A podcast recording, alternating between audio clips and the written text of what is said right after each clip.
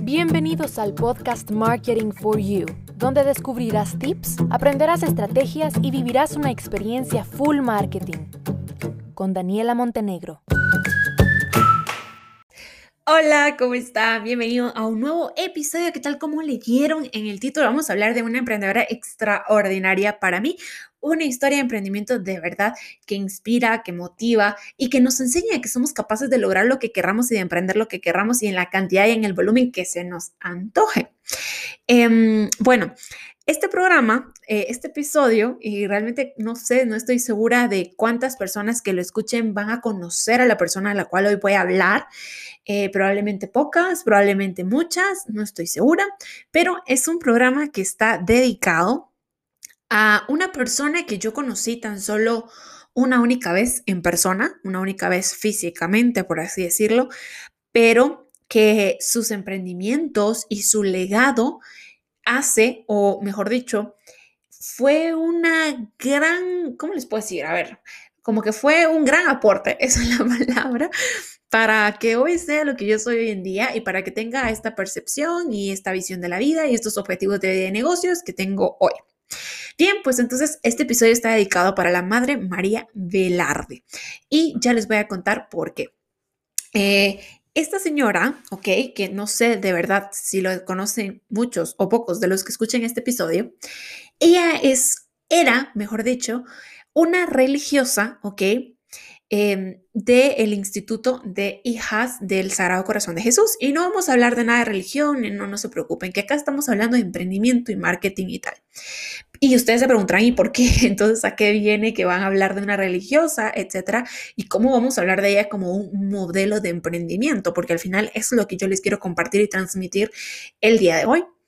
Pues esta señora entró a la iglesia, se volvió religiosa eh, muy, muy joven y siempre tuvo una chispa. Yo en ella veía una chispa de emprendimiento vinculada a su pasión, que eso es muy importante. Hay muchos emprendedores que son emprendedores por vocación, pero no emprenden en su pasión.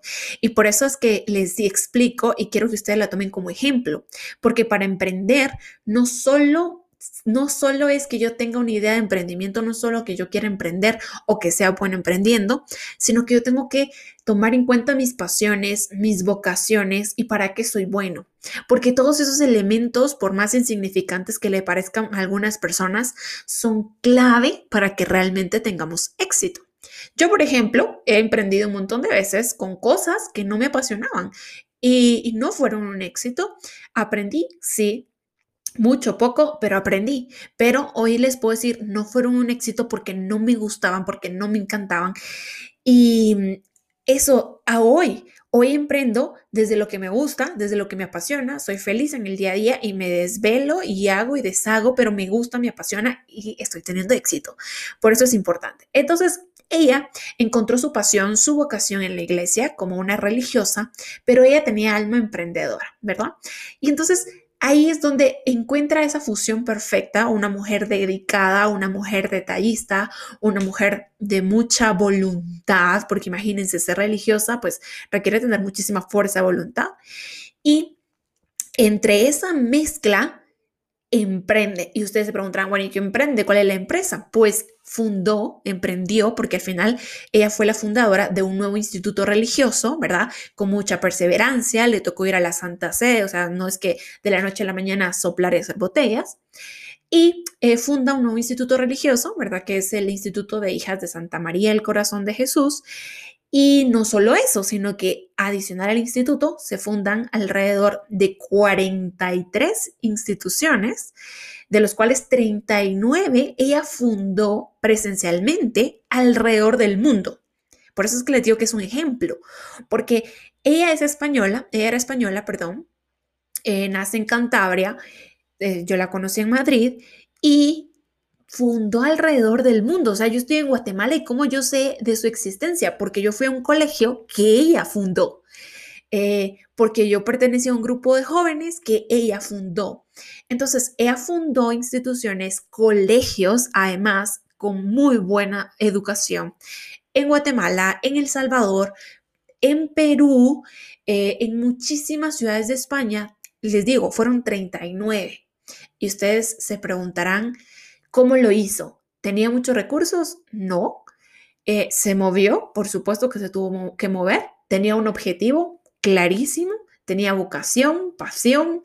Eh, ¿Le gustaba muchísimo la educación?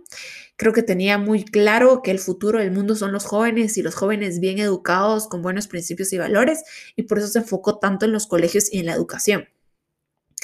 Para mí es un ejemplo de emprendimiento. Este, para mí es un ejemplo del legado de la trascendencia que, muchos compartimos, ¿verdad? Yo antes no tenía eso como un objetivo. Cuando comencé a trabajar mi marca personal no era un objetivo y ahora sí. Para mí un objetivo de marca personal hoy en día es la trascendencia, que si yo me muero mañana, haya alguien que me recuerde además de mi familia y que diga, yo aprendí algo de Daniela Montenegro, eh, yo o Daniela Montenegro me enseñó algo, yo la recuerdo de tal forma que realmente haya dejado una huella en este mundo. Y no solo para las marcas personales, sino para cualquier emprendimiento. Piensen que su producto sea capaz de dejar esa huella, que su producto sea capaz de dejar ese legado, que su producto sea capaz de marcar a un cliente, a un consumidor de forma positiva, por supuesto. Eso para mí es un ejemplo de emprendimiento y por ello, para mí, eh, la Madre María Velarde es un ejemplo de emprendedora aunque tal vez no se haya puesto esa etiqueta eh, o muchas personas no se la pongan como tal, para mí sí que lo es, porque fundar 39 cosas, 39 instituciones alrededor del mundo, si eso no es emprender y si eso no es dar el ejemplo, pues entonces no sé qué es realmente. Era una empresa internacional casi que. Em, pues quería compartirles eso, querías compartirles eso mm, porque para que nos demos cuenta que realmente el emprendimiento está en todas partes y una excelente función, función cuando queremos emprender es emprender no solo porque somos buenos emprendiendo o porque queremos emprender, sino también tomar en cuenta lo que nos apasiona, lo que, para lo que somos buenos, eh, nuestra vocación también. Porque cuando nosotros combinamos esos elementos, entonces realmente lo hacemos con amor, con dedicación y vamos a tener excelentes resultados. Y bueno, pues este episodio se lo dediqué a, este ejemplo de mujer, la Madre María Velarde, porque como les decía, aunque yo únicamente la conocí una vez en persona, ella fundó el colegio en el que yo estudié bachillerato, ese colegio que me dio la oportunidad de viajar a España por primera vez en donde yo la conocí a ella y ese viaje para mí significó muchísimas cosas, además de que era mi primer viaje, pues me abrió la mente, me hizo salir de la burbuja en la que yo vivía en Guatemala, abrir mi mente, ponerme nuevas cosas y definitivamente estar clara que, que yo quiero más cosas para mi vida, viajar, salir, conocer.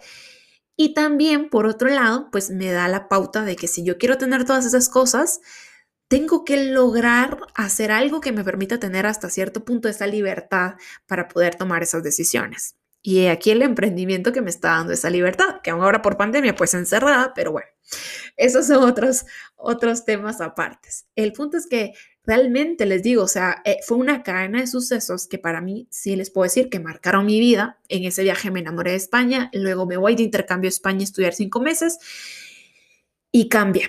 Entonces, una persona, imagínense cómo para mí y los sucesos y el haber fundado el colegio con esos principios, con esos valores, que les estoy contando cosas materiales, pero a nivel espiritual, por supuesto que hubieron muchos cambios en mi vida, cómo cambió mi vida y mi futuro y toda mi toma de decisiones en una persona, cómo pudo haber pasado o qué cambios o qué impacto pudo haber tenido en 39 institutos que fundó alrededor del mundo. ¡Wow! ¿No? Por eso es un ejemplo de emprendimiento y por eso se los quería compartir el día de hoy. Em, y nada, pues básicamente era eso. Y si alguien de acá la conoce, pues me gustaría que me comparta cómo la Madre María Velarda impactó en sus vidas. Pueden compartírmelo ahí por Instagram. Voy a estar encantada de conocer esas historias tan fantásticas. Em, y eso, quería compartirles esta historia. Es un episodio dedicado a su vida, al el gran ejemplo de mujer emprendedora que fue. Ella falleció el 9 de marzo, el día de ayer. Y pues antes de que pase, no quiero dejar de compartirles esta historia inspiradora para que emprendan con pasión, vocación y obtengan excelentes resultados. Hasta pronto. Un abrazo.